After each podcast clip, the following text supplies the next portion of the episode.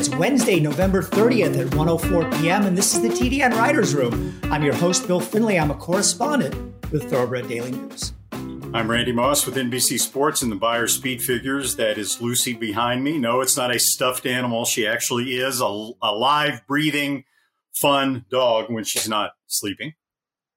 I'm sorry, Cadman, XBTV and First Racing. Uh, Bill, next time we've got to figure out how to get your dog in here too, because Doodle is strategically behind me licking his paw and I, I, can't be responsible for whatever else he does in the show, but right now he's well behaved.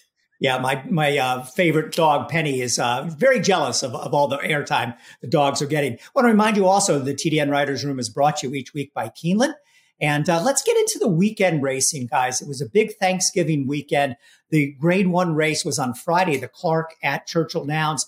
Uh, two stories here. First of all, the winner, of course, Proxy, trained by Michael Stidham, owned by Godolphin. They just seem to win everything. But Rich Strike ran last in there. Now, uh, afterwards, the connections came out and said that he had, um, he was sick in the race. He came out with mucus, etc. So it looks like they have a decent excuse.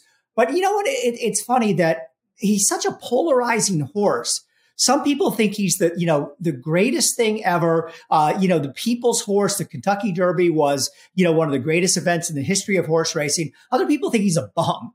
I think the truth lies somewhere in between. He's a very good horse. Is he the best horse in training? No. Is he up to Epicenter and uh, Taiba, the leading three year olds in the country? No.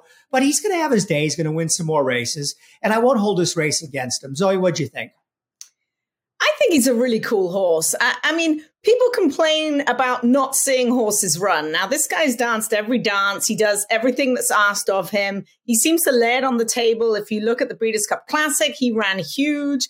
Every race has been good. Yeah, he had an excuse, but that was his excuse, and they're sticking to it. He gets to stick around for next year as well, which is going to be great. I don't know why more people aren't getting behind this horse and enjoying him for what he is. He is a rock solid racehorse and he is the Kentucky Derby winner. And people just love to tear horses and tear people around. Let's embrace him for what he is. He's Rich Strike. And I, for myself, am looking forward to seeing him run next year. He was up there for a while in the race and he backed out. He had an excuse, move on.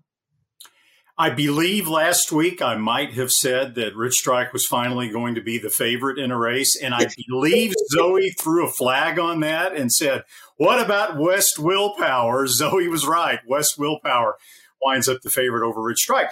But what about Proxy, the winner now? A, a really good effort by Proxy and notable on several different levels. First of all, as good as Proxy had run in his past, he had never won a stakes race of any kind. His three previous wins had been a maiden race and two allowances, all three at the fairgrounds.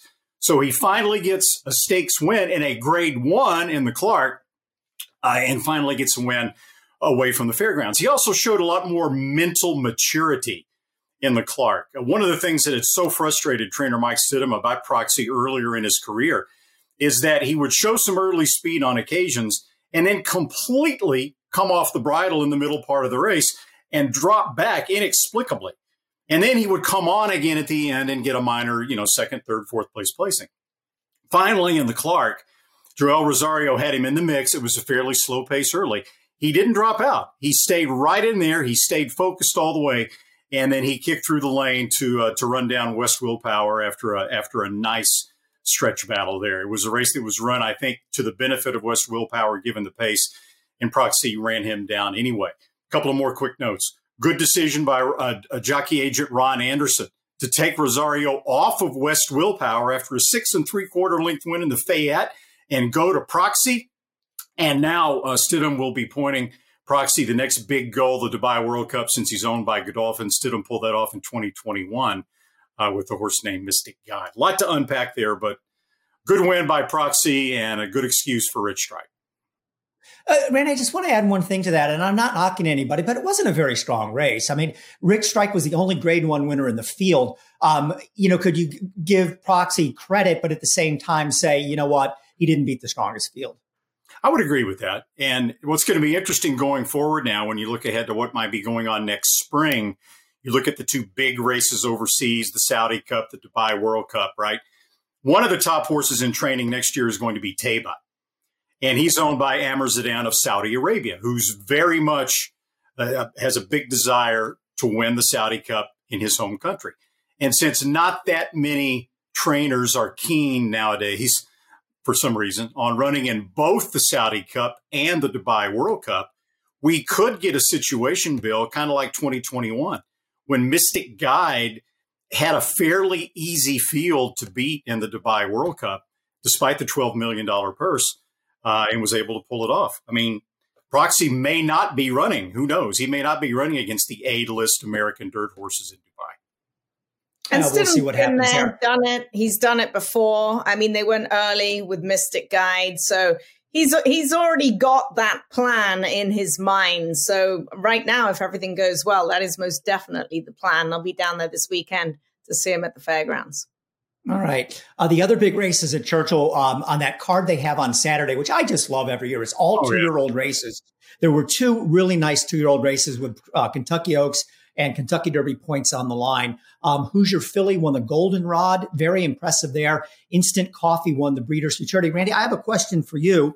Um, Hoosier Philly won her race in 143.94. Instant Coffee won in 145.25 more than a second slower. How then does Instant Coffee get the better Beyer number of the two? Instant Coffee gets an 82. Hoosier Philly gets an 81.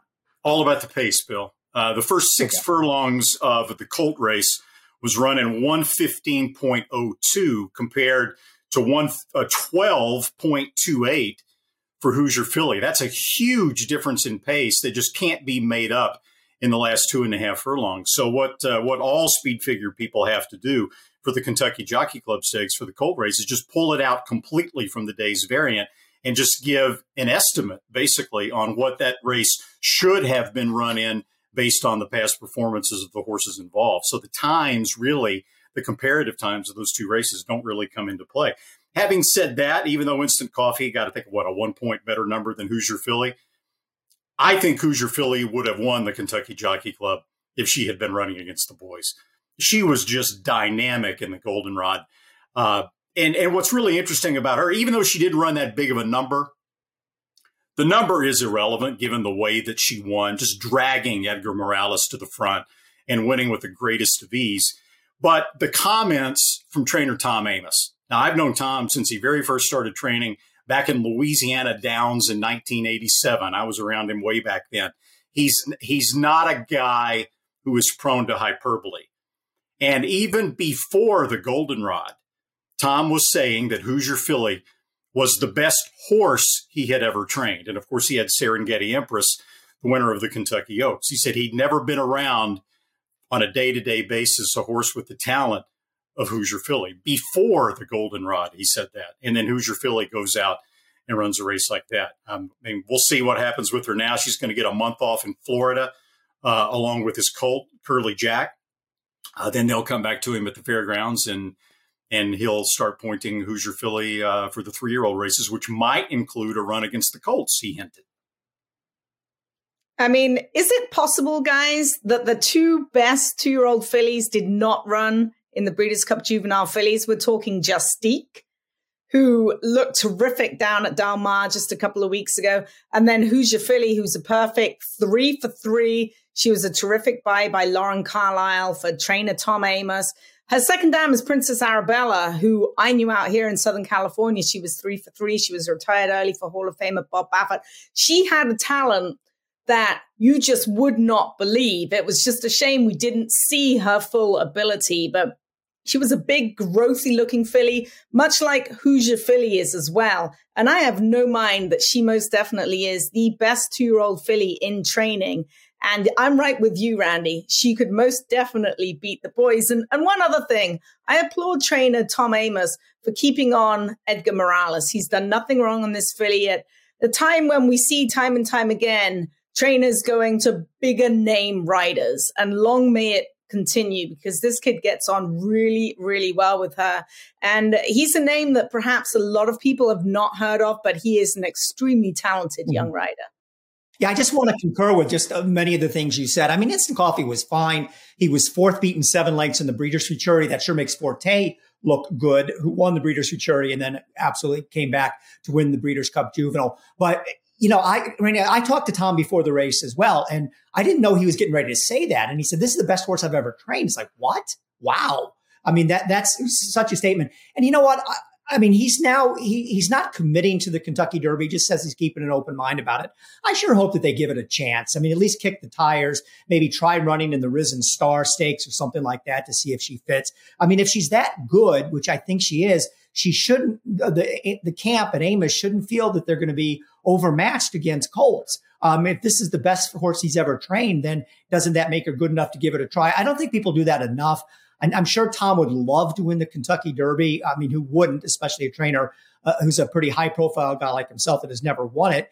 And he must be thinking, this is my best shot I've ever had to win the Derby. Go for it, Tom Amoss. Yeah, he's had some Derby horses that were long shots. You know, I mean, Tom also understands that it, it, while I think we both agree with Zoe that Hoosier Philly's probably the best two year old filly in the country, I would take her in a race against Wonder Wheel.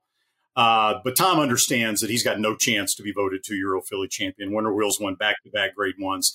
He said that he was tempted to tell Edgar Morales when they get to the stretch, don't baby Hoosier Philly, turn her loose, let her run, make it a big blowout, and maybe she can be two year old Filly champion after all. But then he kind of thought about it and said, that would be silly. I want to yeah, do what's in the best interest of the filly.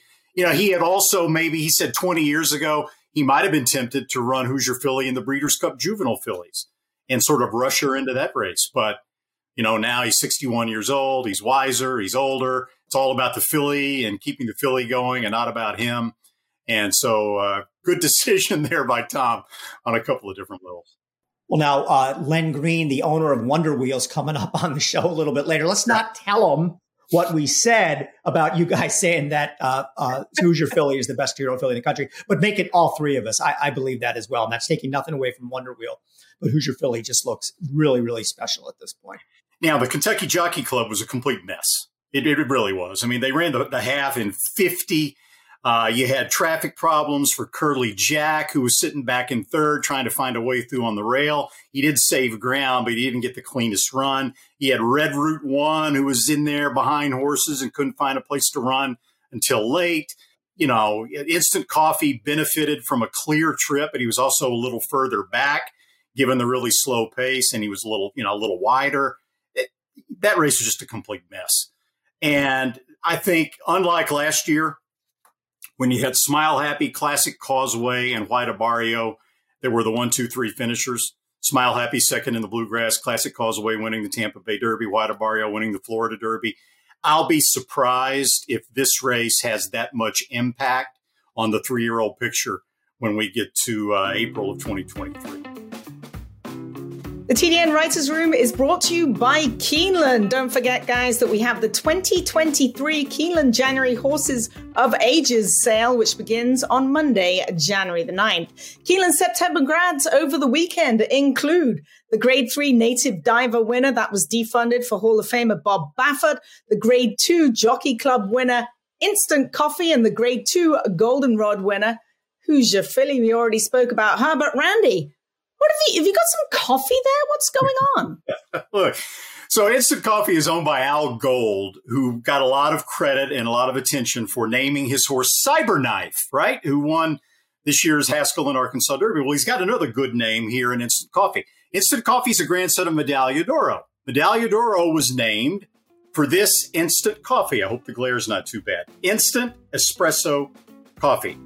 Instant coffee, grandson of Medaglia d'Oro, Another good name for Al Gold. And there you have it. We'll be right back with these messages from Keeneland. If this place could talk, it would roar. It would say, This is a racing.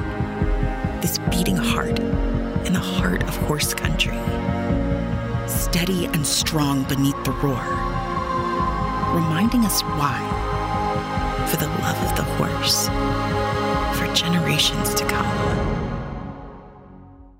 Maximum Security proves he's the real deal with a gate to wire win in the Florida Derby. Champion three year old. Maximum Security has won the TVG.com Haskell Invitational. 11 triple digit Beyers. Maximum Security. He smoked them in the cigar mile. Grade one winning four year old. Maximum Security takes them all the way in the TVG Pacific Classic. Secure your mare's future.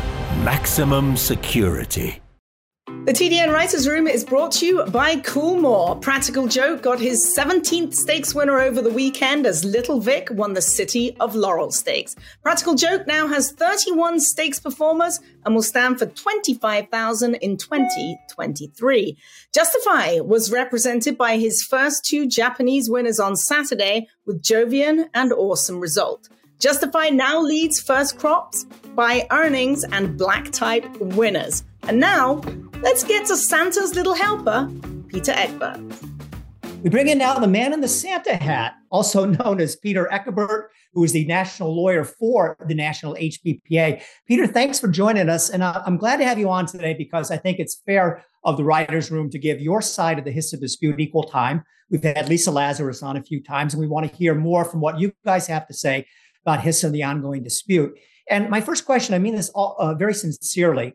I've never been quite sure why the National HBPA is so anti HISA. Obviously, they think it's not good for horsemen and by extension, not good for horse racing. But again, I've never really personally been able to connect the dots. I don't know if you guys have gotten the message out uh, properly enough. At least that's the way I feel. So, what is it about HISA that at the end of the day, the National HBPA really doesn't like? Well, there, there are a number of things that, that are troubling. Uh, one, of course, anytime a bill is unconstitutional, then it's uh, illegal and and uh, should should not be enforced. And anything that violates the Constitution. But that's that's one part of it. And the part that, that we that was part of the the lawsuit, the major part of our lawsuit, had to do with the anti with with the private delegation uh, aspects of the uh, of the law. Uh, but there are other things that are equally troubling. One of the things that that uh, seems I have real uh, reservations about is a lack of transparency because we don't we have no clue as to uh, how things are decided, what what happens in the meetings. Generally, there's there's minutes. I mean, I'm sure they keep minutes, and they're, they're, those kind of minutes are usually uh, in a in a public forum, uh, like a, a HISA making rules for for all of us. They would they would have to disclose their minutes and show how people voted and on the board and all that, and there's some kind of uh, accountability. Unfortunately, here as well with HISA, the bylaws you know were written before the law was ever passed. The bylaws were drafted in September 2020.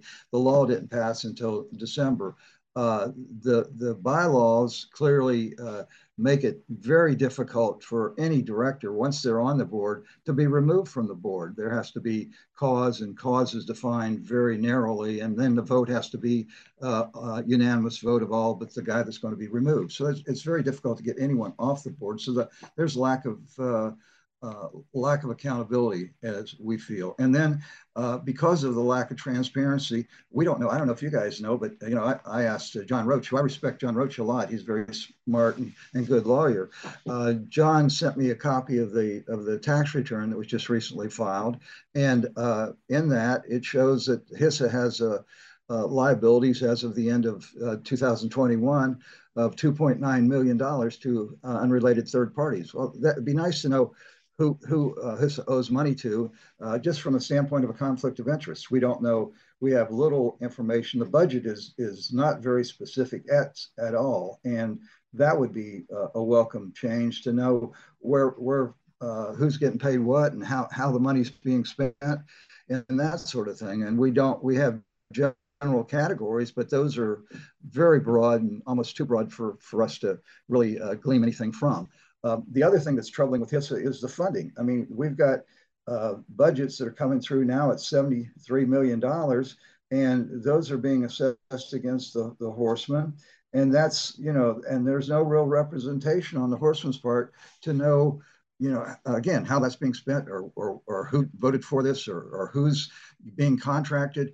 Uh, I know I asked back uh, when we had a, uh, a, a, uh, a forum with uh, at the Churchill uh, when Lisa Lazarus was there, and I asked her for a copy of the contract that was between HISA and the uh, drug-free uh, sports, um, and where you know uh, they're being paid to, to, take over the drug program that's effective January one. And um, she told me that was private, that I wasn't entitled to it. And I've asked for I've asked for the agreements uh, with the uh, with the states to see uh, you know if there's are they uniform? Are those agreements uh, do they they uh, uh, continue with uniformity, or are those agreements specialized for the state and different for each state? I don't know that because we haven't been provided those things. But again, transparency is is vitally important for trust. And without transparency, there can't be the, the trust that, that's necessary for this type of an entity.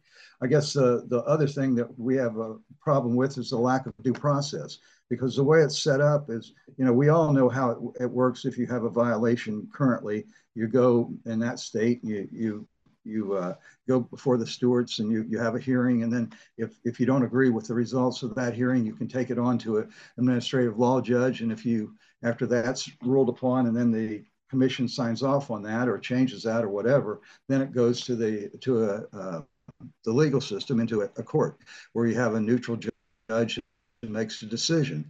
Um, with HISA, it's there's really no there's there's no trial by jury. That's all administrative, and so we have we have some real significant issues and, and expense involved in trying to to fight a any kind of a violation uh, is is is astronomical. So in essence, when you make something so expensive uh, that it's it's difficult for the uh, the trainer, the, the normal trainer to, to fight, then that makes due process sort of fly out the window.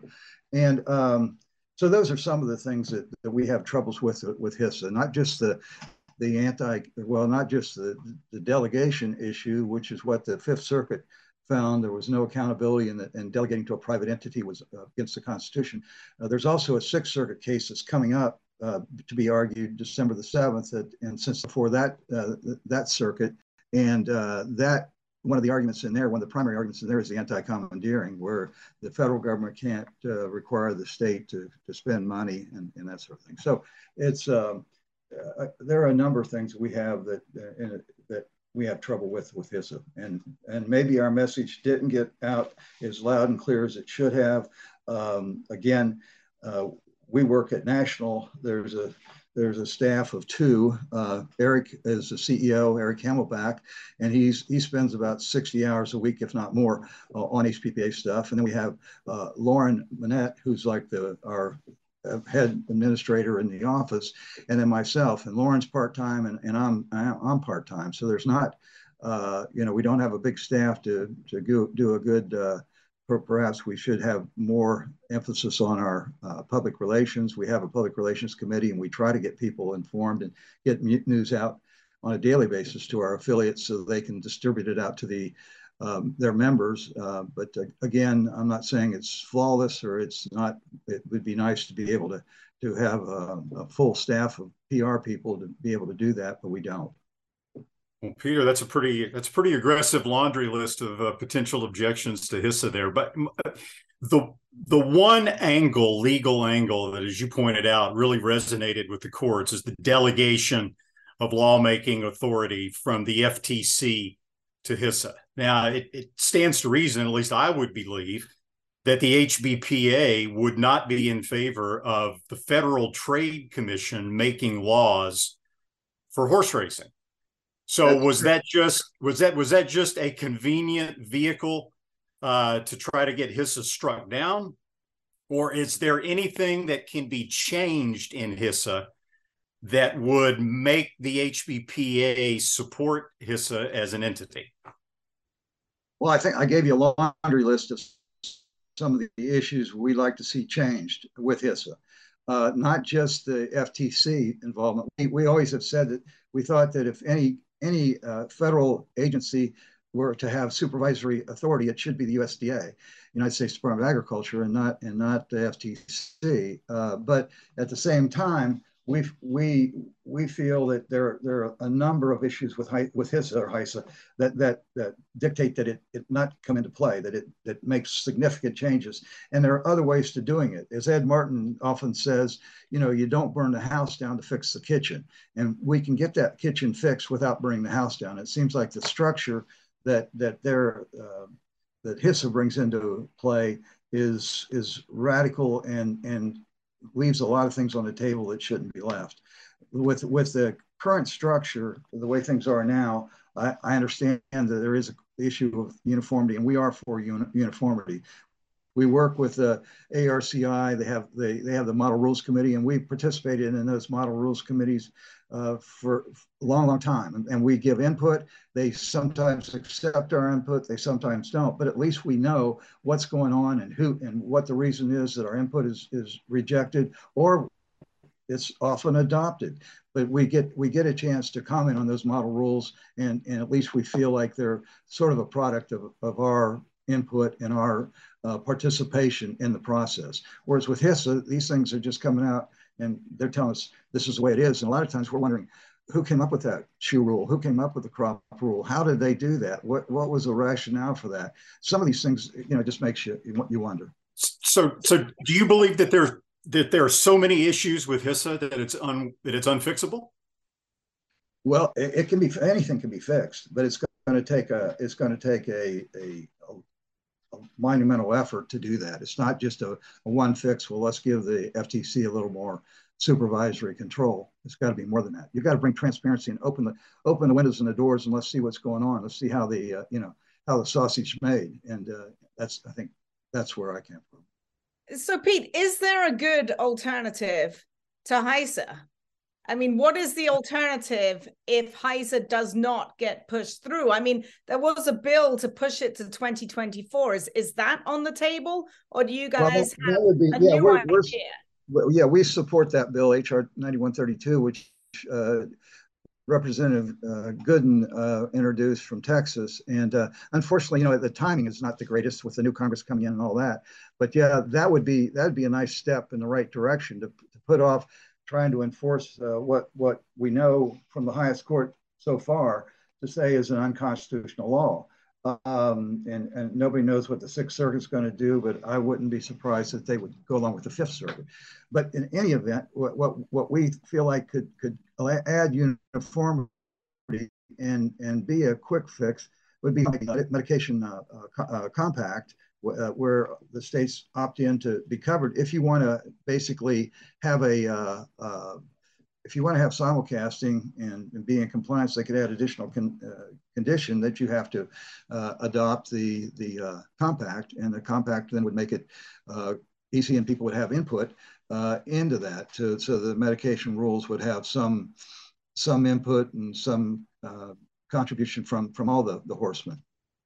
How is that different from the national uniform medication that is now defunct, the one that failed? How is the new med- medication compact different?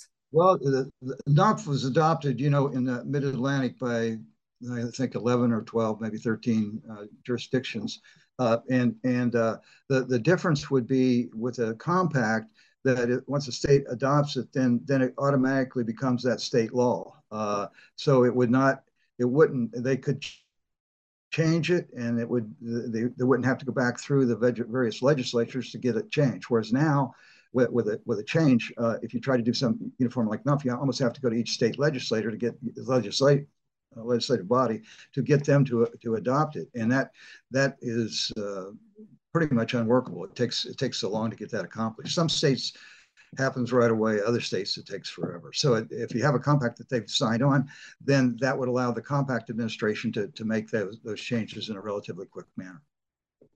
Peter, as you know from, I'm sure you've been following things that I've said and I've written. I think the sport has an integrity problem. You know, maybe you don't, maybe the people at the National HBPA don't feel that way, but I do. And, you know, we've seen some very serious things happen with Jason Servis and Jorge Navarro.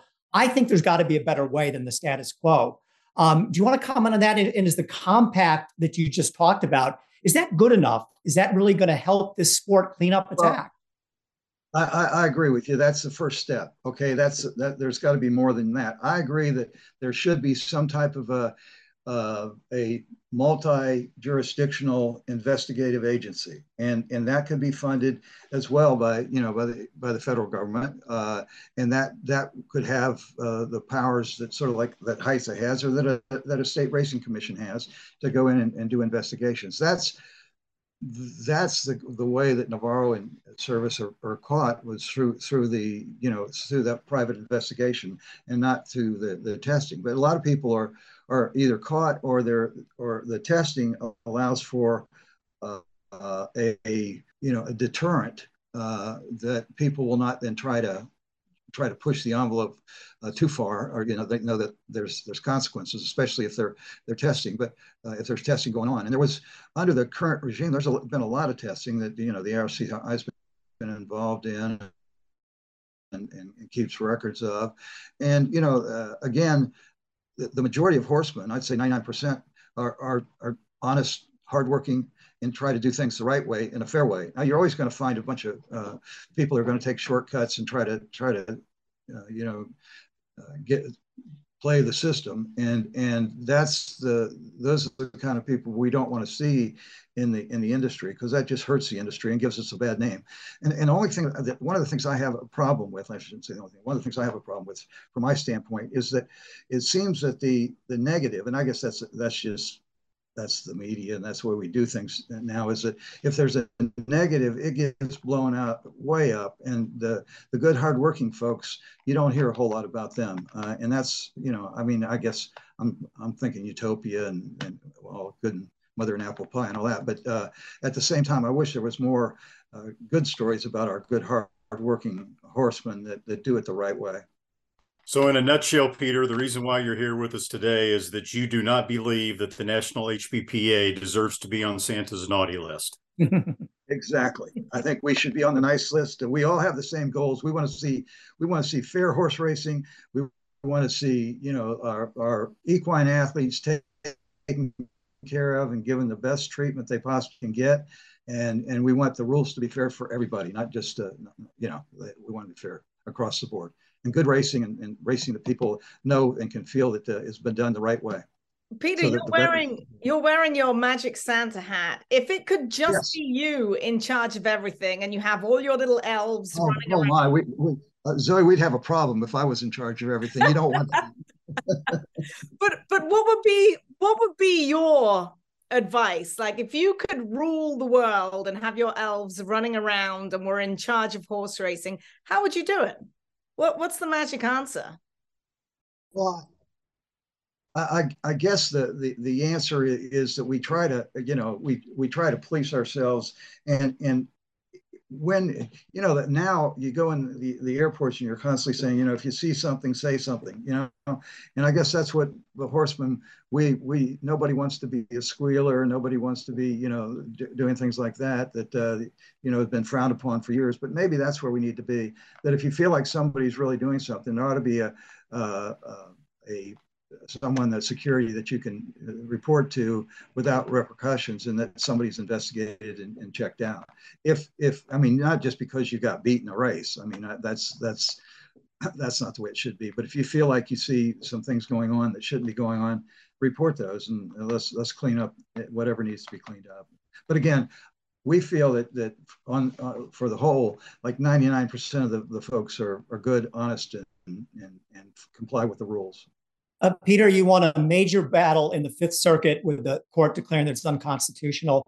You go to the Sixth Circuit now, and uh, based on the judges that were appointed to the panel, the conventional wisdom is you're going to win that as well. If you win in the Sixth Circuit, what happens next? And if HISA can't, uh, if if you win there, and if HISA can't get the Supreme Court to take the case, is HISA dead? Well, the, the, there's the, the third. Well, I guess there's there's a couple of options. Let me run through the options real quick. Okay, the options for the Fifth Circuit case, they can they can ask for an en banc hearing, which, is all 16 judges to hear it. I don't think that would be successful because in our case, all three judges ruled in, uh, that it was unconstitutional. So we had a, a, a two two Republicans and one Democrat on that panel.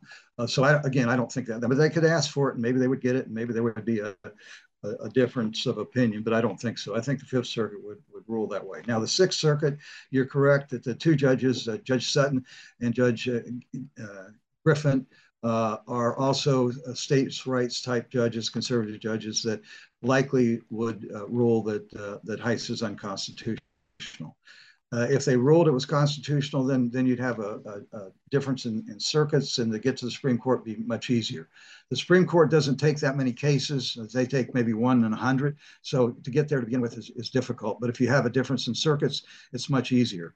Uh, again, if the Sixth Circuit rules that it's unconstitutional, then it's unlikely that they would be able to get there. Now, the other, so if you can't get to the to the Supreme Court, then the, the only other alternative they have is to go back to the legislature. And, you know, with the change of things going on now, with the, the differences uh, in, in control of the House, uh, and, and, you know, I don't know how that would work, but it, you know, that would be one avenue they could take. Now, otherwise, if it's unconstitutional, then it's, you know, then it's, it's done.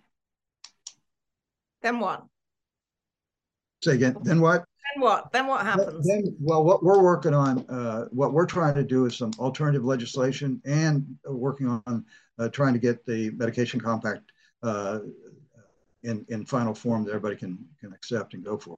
So we're, we're, we're working to try to, to, to, make some changes that need to be made and that uh, we would we would work with anybody that wants to work with us and, and sit down at the table and, and try and get something ironed out. I think the horseman, one of the good benefits of HISA is that they've seen what can happen if they don't become involved because they were all sitting on their hands thinking, oh, this will never happen. Well, it happened. And so they need, you know, I think now they'll they'll hopefully uh, see that they need to be active and, and try and make things that, that uh, you know, try and make a contribution that, that we all live can live with. You guys want me to check with Santa on, on what list you're on? That would be great. yeah, thank you. Well, Peter Ecabert, thanks so much for your time and thanks for the insights and an interesting story. We'll all stay tuned to see what happens, uh, whether HISA is going to go forward or not. Again, thanks so much for your time, Peter. Thank you all. You all have a good Christmas. You too. Nominations for the 2023 PA Sired PA Bred Stallion Series are underway right now. If you have a yearling, don't forget to nominate. It's $200 the nomination fee until December 31st. Then it goes up to 500. Then it goes up to 1,000. And the late noms next year actually 5,000. So get your nomination in now for just $200. Next year, the series will expand to include three days of two two year old races each, one for Colt and one for fillies, starting at five and a half furlongs, then six and a half, and then one mile. And a $50,000 trainer bonus will be awarded to each of the top three point earning horses. Another note Wanamaker's will host the second annual PA Bred Sale in conjunction with the Pennsylvania Horse Breeders Association, the PHBA. That'll be December 4th through the 8th. You can learn more at wanamakers.com. Now, for this message from the PHBA.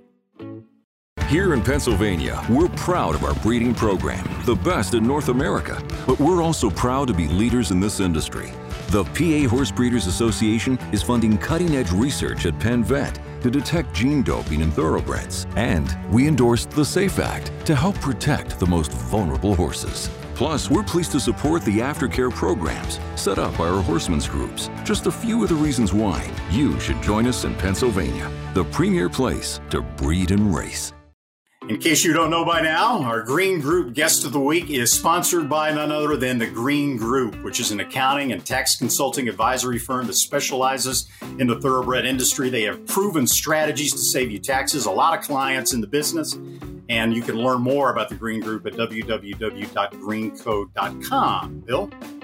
And we welcome in now the Green Group Guest of the Week, which makes absolutely no sense because Leonard Green, who is the Green Group, is the Green Group Guest of the Week. So, Len, guess what? Congratulations. You just won a free hour of tax consultation with yourself. How about that?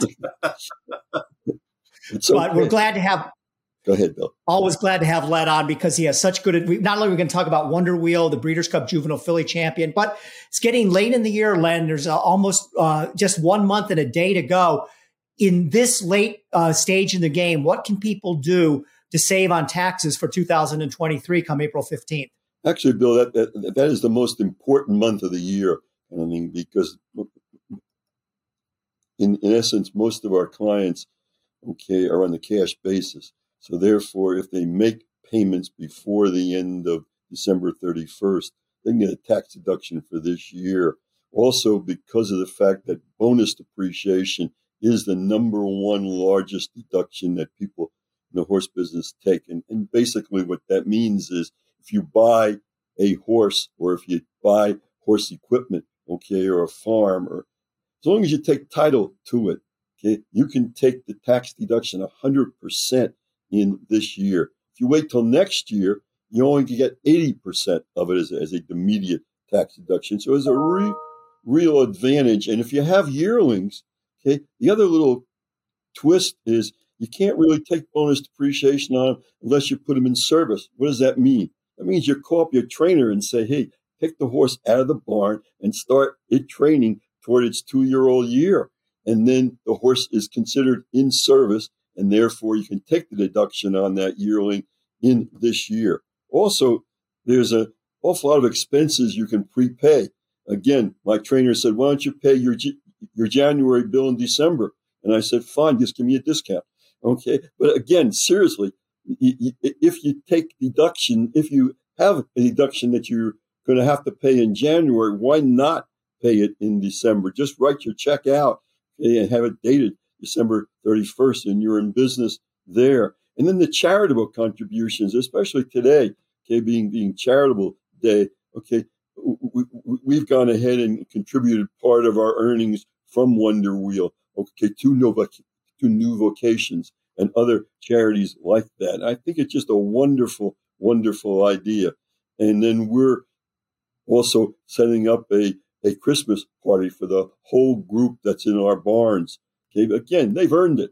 So why not do it and pay it in this year? So again, those are all good ideas. And then just one more of them. There was a recent tax court case, okay, which the IRS said big victory for the IRS because we proved this Skolnik versus commissioner. We've made eight years of hobby losses, which are not deductible. Great victory for the IRS. Baloney. Okay, it's a great victory actually for horsemen because they laid out exactly what Skolnik did wrong. And if you then conversely do what Skolnik did not do, you have a, a beautiful plan in which you can handle yeah, and and the biggest one of of that whole thing, and again, I won't go into it in great detail because we are coming up with, an article in TDN on it. But basically, he commingled everything. He used his personal account for paying some business expenses and some personal expenses. He bought personal horses with it. He had no business plan. He didn't listen to TDN, so he didn't have the 100 hours of that you need to be active. He did everything you could do wrong great victory for the IRS. It's a great victory for us because now, if we say we will do these kinds of things, I think you got a great case that you're actively involved in the business. Actively involved means you can take tax deductions against ordinary income. Dot, dot, dot, dot, dot. How's that?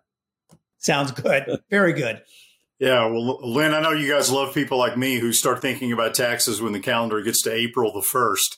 Yeah. Uh, but then again, I, don't have a, a farm or a, or a, stable or a bunch of yearlings to worry about. Good advice so far. What, well, Randy? Let me just interject just for a second, okay? Because we actually do we, we, we actually do thirty or forty uh, trainers. The, the the thing that they miss most, okay, and their accountants miss is now home office deductions are allowed, and you guys they're allowed because you guys are working eight days a week and nights and all kinds of things. And most of the trainers their their their accountants are back in the, the, the old age, okay, three or four years ago, where you couldn't have a home office if you if you had other space. But now you definitely can have a home office, and you start figuring out, okay, I have one room out of eight, okay, that I use for my home office, and I have a computer in there, and I watch things. Well, you can deduct the computer. You can deduct one eighth of your heat, light, power, insurance, repairs, maintenance, and depreciation on your house. That's a big ticket item that most people are forgetting. Can I deduct dog food? Is that is that is that possible or that well, Probably again, not. If it's blue, if it's if it's Blue Buffalo, which which is a company that I used to own, okay, and, and we sold it for eight billion dollars. Okay, we figure out a way to do that. are, are, are, there any other changes uh, in the tax laws pertaining to thoroughbred, uh, the, the, thoroughbred industry that people should be aware of?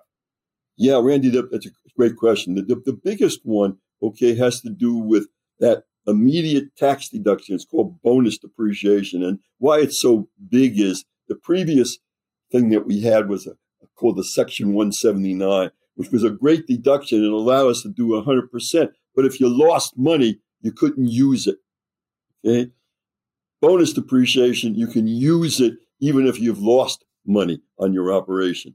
But that goes from 100% immediate deduction to 80% next year.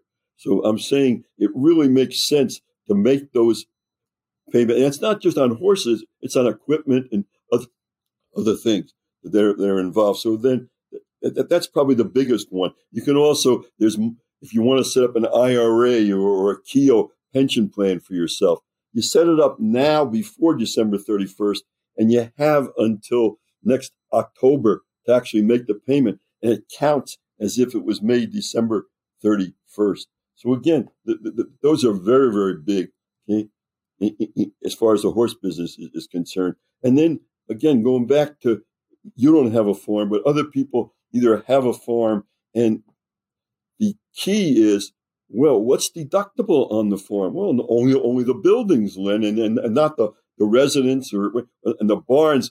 Who the heck cares about that if you have to depreciate over 30 years? Well, the answer is you don't have to anymore. Now, with, with the new tax law, you're allowed to look at that barn and say, is that a special purpose building? If it is, you can write it off in one year. Well, how, how you, have a, you have a shed that, that, that stores the, the feed in special purpose. Write it off in one year. Look around you. Have you been taking any of the fences? Have you been taking certain kinds of the trees? Have you taken the, the, the roadways? Most people don't, and they could. Wow, that that's a lot of deductions. Now, how about winning the Breeders' Cup Juvenile Fillies? How did that affect your taxes, Len? Is that is that a big deduction? How, how do we go forward from here? And by the way, well done with Wonder Wheel. Thank you, Zoe uh, it was a, a real thrill. It, I guess it's the reason why you're I'm in the business for 40 some odd years eh, okay, to win something like that. And people say, well, you, you actually won it before. Well, yeah, but that wasn't as much as, as this one because this one was kind of planned out.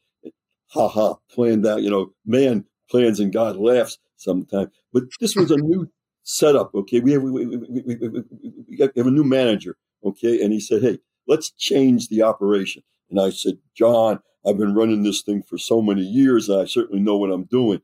Well, let's change it. So we, we changed it in the sense that now, and, and Randy, I think you can appreciate this. Okay, what what what what, what Mark is doing. He pointed out that Len used to buy yearlings. Okay, and you used to put them on a farm and, and they would break them. But the farm that they're breaking them on, okay, also breaks horses for sales. And the breaking of horses for sales should be different than breaking the horses for racing because you're pushing the horses a lot faster, right, Randy, to, to do that, exactly. that, that 10 seconds or, or 21 seconds or something if you're going to sell it. So this time, for the first time, we not only had, had Mark pick, pick out the, the horses, Oh, he, he had it easy because Kim and other people, you know, take these 2,000, 3,000 horses and they, they, they break them down. So, but it's still, he had, he had to look at several hundred horses. Okay. And, and then being a trainer, okay, I'm sure Randy, the same thing. That's nice that they gave us this list, but you know what? I'm going to walk around to the barns and, and pull out horses that I want to look at myself. And so, anyway, he, we now have a short list. But this year, for the first year, back one year, okay, we actually took those horses and let Mark bring them along for racing. And then he said, okay, I think this horse has ability. So let's go forward to, to November and work backwards from November. Okay, so each race was actually spaced out. Now, again, it all has to fall into place, obviously, okay, but it fell into place that every month Okay, we had picked out a race. Okay, and then and then typical of trainers. Okay, we finished second in the spin away, and he says That's okay. That's not the race I was aiming for. I was aiming for the Breeders' Cup, right? So again, it was very exciting, but it was kind of fell into place. Now, again, they they kid us owners. They they, they, they, they let us play the the trainer sometime. You give the orders to, to Tyler. Okay, Tyler, you, you know how you've won before, and we charted this race out to John and I. Okay, so here's the speed to the inside. We can take care of that. Here's the speed to the outside. Okay, make those horses go around us. Tyler says, sure. Okay. We break last. so Len, you plotted out a course. You plotted out a course to the Breeders' Cup Juvenile Fillies. What's the course that Mark, uh, John, and you are, are plotting out for the Kentucky Oaks? I assume she's going to fairgrounds. Um, and kind of, you have any thoughts yet on what her campaign will look like for 2023? Do you want what they did thinking about or what I'm thinking about? You, you're the boss. you pay the bills. You, you know, Randy, it, it's funny. Okay, many, many years ago when I started, okay, I started with somebody called Walter Reese, who won a lot of races for us over the years. And the first horse we got with Walter, I said to him, I want to give the, st- the, the, the jockey the orders. He said, fine. Okay. So I, I gave him this, what you do here, and here's the time I think you should have here, and keep the horse to the outside. And he said, si, senor, because he didn't understand English. Is that typical of, of trainers? All right, going back to your your question, okay, and, and Bill, you you must have looked at, at, our playbook because the fairgrounds is probably the first one in, in, the list, and then if it wins there, where it goes from there and there, okay. But the ultimate is okay somewhere, okay, in May, okay. There's a couple of races, okay, and, and I think we're going to cross enter okay okay into both the Oaks and some other race that's run run in May. Okay, but the ultimate challenge is still going to be the Oaks and then the Ashland and work your way back. However, I'm going to tell you, we have a lot of other good horses in our stable. so who knows what's going to happen. Uh, how about Renegade Red Bull? I mean, she was just so impressive winning the Mazarine, the daughter of Nyquist. You paid a lot of money for her, but she sure turned it around since going to Woodbine.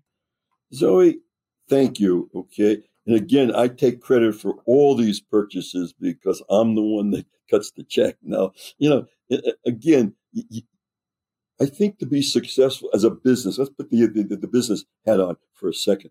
Okay. I think you got to run these things as a business. Now, again, it's, it's not going to work as easy.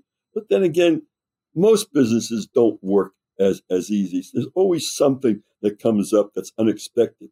So you have to account for that. But you should have a business strategy and plan. And, and, and not only for, for the sake of, of it, but also just in case the IRS ever looks and says, hey, what was your plan?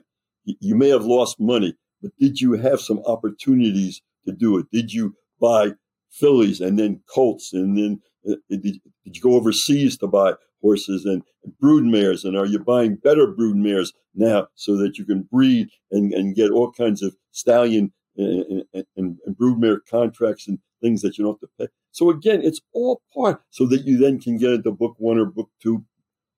So again there, there's definitely a plan okay? So okay renegade is, is, is down there. And again one of the advantages that not only of all the hard work that goes into these short lists, but when you figure that the accounting firm has 800 clients, okay, and, uh, and over 100 of them, okay, are consigners at sales.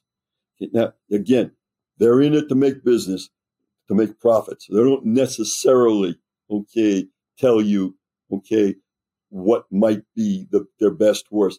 But when you threaten them, when I'm going, to turn you into the IRS if you, if you ever give me a bad horse, okay, well, then you have a little competitive advantage, okay.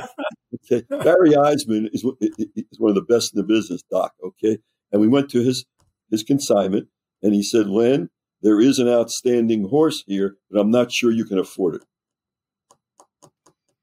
I got to tell you, Len, I loved her at the sale. She was at the top of my list. So well done you for getting her and paying 700000 for her because she was awesome. How much did we pay?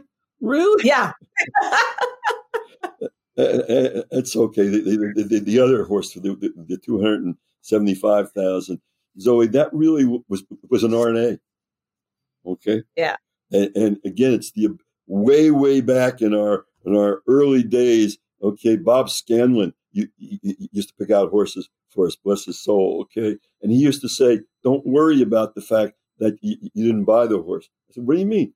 It may have been R&A." His he went back that night and, and saw what the R&As were, and then went to the consigners. So the next morning, when we got up at six o'clock, he said, "Come on over." He said, "We have an opportunity to buy this horse or that horse." And I, I, I never realized that that was an was an alternative to it. So there's a story behind behind each one of these.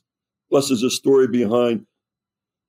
Somebody said to me the other day, "You're you're you're, you're now made now have won 2,478 races."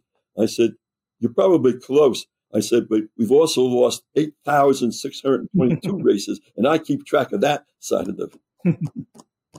so again, uh, uh, you guys have a great show, incidentally, also, and you, you, you, you don't emphasize enough that to be active in this business, you should have at least a hundred hours.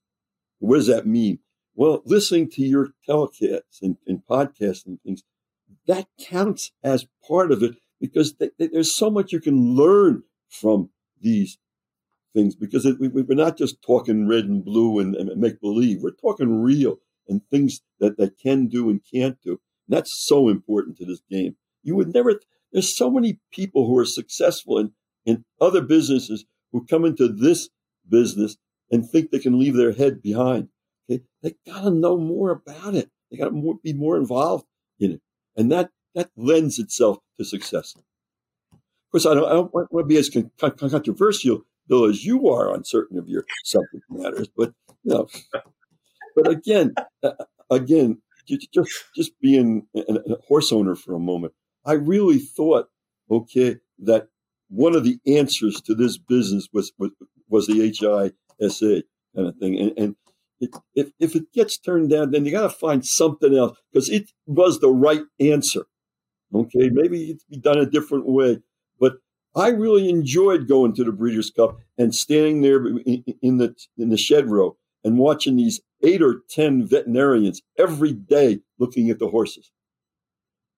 To me, that was a real positive. I felt much better about that. Hmm? Well, once again, the Green Group guest of the week, Len Green. I know that makes no sense, but nonetheless, that's the way we did it. Len, thanks so much for your insights. Best of luck with Wonder Wheel on the road to the Kentucky Oaks next year. Congratulations on your victory in the Breeders' Cup and the Eclipse Award that's coming your way fairly shortly. We'll talk to you again soon. Thank you, guys. Thank you. So, once again, you can learn more about the Green Group and everything they can do for you in the tax consulting and advisory business by logging on to www.greenco.com. We'll be right back after this message from the Green Group. Why do the most successful owners, breeders, and horsemen select the Green Group as their tax advisor? We simply save them money and know how to make them more successful. Over the past 40 years, founder Leonard Green has owned and bred some of the best racehorses in the history of the sport. His in depth, hands on industry knowledge, combined with cutting edge tax saving strategies, has produced positive results for his clientele and has made the Green Group the top rated accounting and tax firm in the business. For a confidential and complimentary consultation, contact us at 732 634 5100 or visit our website website at www.greenco.com. The Green Group, proven strategies to save you taxes. The TDN Writers Room is brought to you by XBTV. The XBTV.com work of the week is Cabo Spirit, seen working here solo, and my goodness, does he look terrific working here on the training track at Santa Anita in a minute flat. Now, Cabo Spirit, I think, guys, he is in the form of his life. I have never seen as good, him look as good as he looks coming in right now. And he will, of course, run in this weekend's Grade One Hollywood Derby for George Papaprodromou, the XBTV Workout of the Week, brought to you by XBTV. Bill, Cabo Spirit looks terrific. He's going to be one of the top choices for this weekend's Grade One Hollywood Derby. Well, it's a big weekend of racing. We've got the two grade ones at Del Mar, the Matriarch and the Hollywood Derby. At Aqueduct, we have the Remsen, the Demoiselle, and the grade one cigar. But Zoe, since we're on the subject, why don't you give us a little preview of the two Grade One races to be run this weekend at Del Mar. A closing right, week well, at Del Mar, by the way.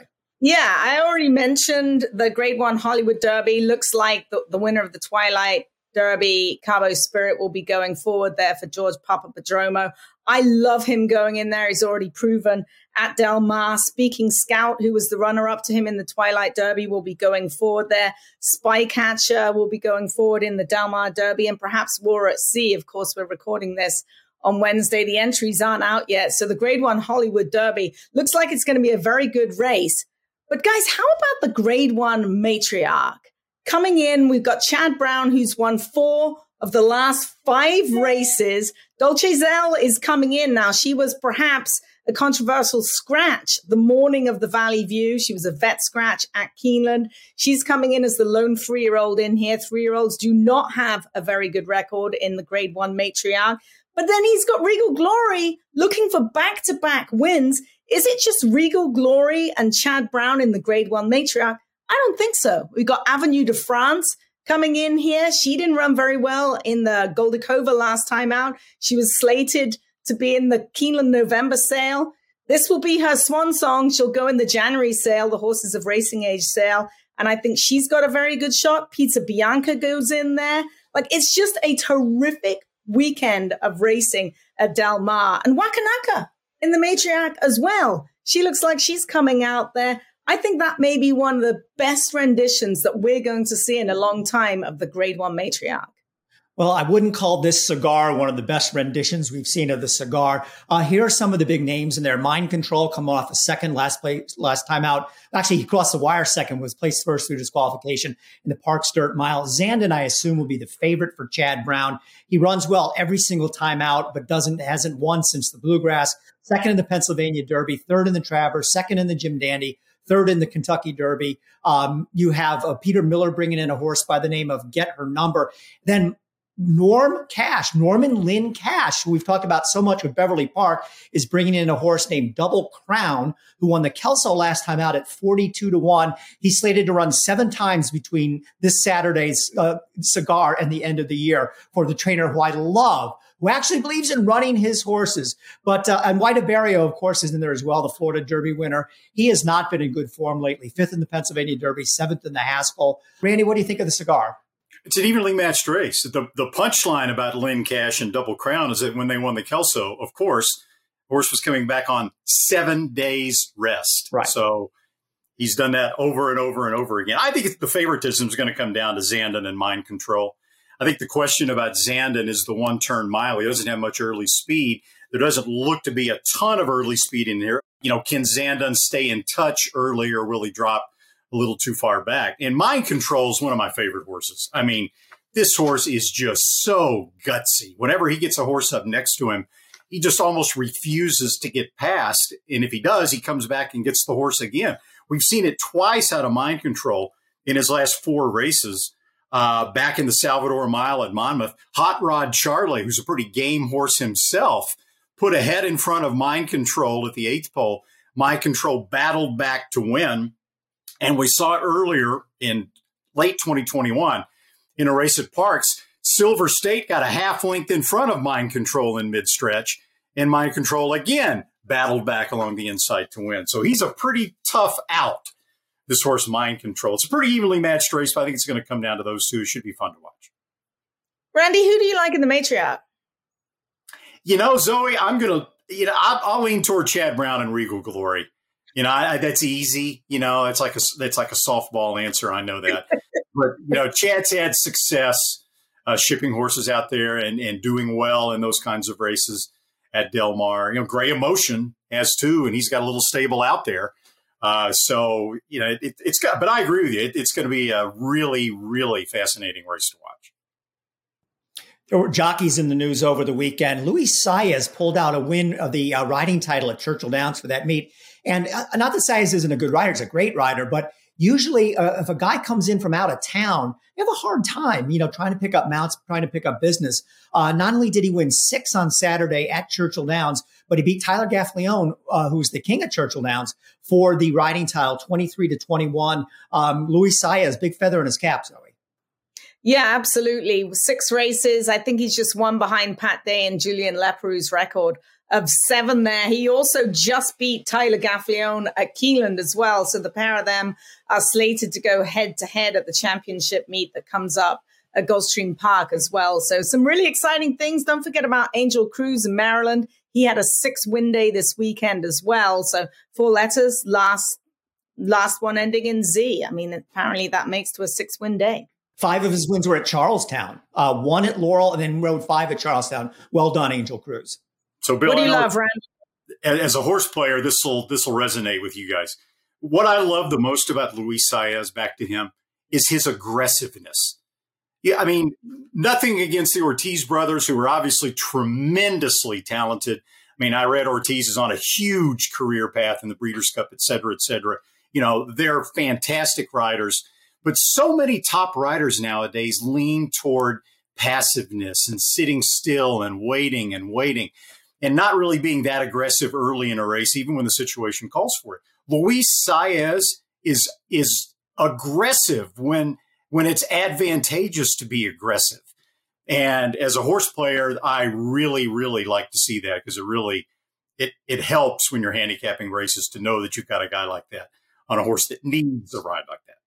Yeah, I'm I'm absolutely with you. And on top of his aggressiveness, it's a safe kind of aggressiveness. It's not often that we see him being pulled up and like charging over horses' heels or he's in trouble and he's in the headlines for that. You never hear anything about Luis Saez other than he's a great rider and he's a super, super nice guy. And his agent speaks for himself, really, and Kiaran McLaughlin. The TDN Writers Room is brought to you by West Point Thoroughbreds. You can join West Point Thoroughbreds for a fraction of the price. You don't have to be a king. You don't have to be a queen. Just go to westpointtb.com. You can learn more about West Point Thoroughbreds. West Point got a win over the weekend with Vava breaking her maiden in fine style at Churchill Downs, trained by Cherie DeVaux. The daughter of Gunrunner was a $280,000 Keeneland September purchase last year for West Point Thoroughbreds and partners. We'll be right back after these messages from West Point Thoroughbreds all the thrills. Fraction of the bills. Experience the power of the partnership. Change your life, make new friends, and compete at the highest level of thoroughbred racing. West Point Thoroughbreds, the gold standard in racing partnerships. Visit westpointtb.com. Backstretch workers are the backbone of the thoroughbred racing industry. Without them, racing would not be possible. The New York Racetrack Chaplaincy provides vital programs and services to all the workers and their families, like Sponsor a Family, the Food Pantry, as well as other recreational activities and events. You can help by visiting our website and donating today. Every dollar makes a difference to those who give everything to the sport that we love. Well, this week's Remi Bellocq cartoon is in, and it's that time of year. It's cold, and the horses are starting to get their big winter coats. And all these famous horses out in a field, they're all shaggy, and they're looking around and they don't recognize anybody. They can't even tell who they are. So check out Remi's cartoon. It always runs in Fridays TDN. Well, that's a wrap on this week TDN Writers Room. Want to thank Zoe Cadman. Want to thank Randy Moss. Want to thank our guest Peter Ecabert, our Green Group guest of the week, Len Green of the Green Group our producer, Patty Wolf, our associate producer, Katie Petrunyak, and our editors, Aaliyah LaRocca and Anthony LaRocca. We'll see you next week.